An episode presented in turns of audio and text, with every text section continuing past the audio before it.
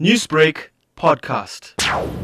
What we know is that travelers that have entered, they have the country from India, they have been diagnosed and they are currently in isolation. Then we also have another variant, the B.1.1.7, which was detected initially in the UK and that caused the great majority of infections in Europe and North America. That one, 11 case, 11 genomes have been identified in South Africa and many of them from travelers, but we also fetch that as part of community surveillance. So we know that that variant, it is already transmitting at community level. We just don't know yet what kind of level it is. In South Africa, our second wave was largely attributed to the variant that was discovered by KRISP or identified by KRISP.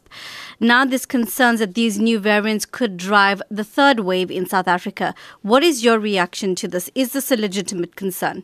No, at the moment, because we do very uh, detailed genomic surveillance in South Africa, we know that the great majority of infections, around like 90 80%, almost 100%, are the 501.V2. That's the variant that caused our second wave. What we also know from places that have multiple variants circulating, such as India and the UK, that there is no clear evidence that the B.1617.2, the one that's causing most of the infections in India, is more transmissible than the variant that's currently dominated the infection in South Africa.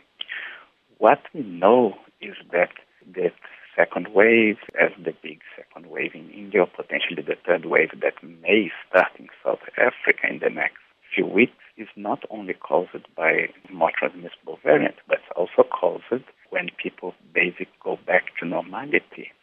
And that involve a lot of super spreading events. So it's a combination of having variants that transmit better than lineages, which at the moment we have no evidence which of them transmit the most. We think that they are equally transmissible, but also a super spreading events. That's what tends to set waves of infection. Again, another point of contention is around the efficacy of our vaccines against these strains. What is your position on this? A lot of data has been gathered between variants and vaccine. At the moment, especially from data that was collected, what we know is that the vaccines are extremely efficacious on avoiding hospitalization and death despite variants. That's why, despite the variants dominating the infections in the world, we are still pushing for max vaccinations because what it means, even if you have large number of infections with variants and waves, it means that the number of people that would be hospitalized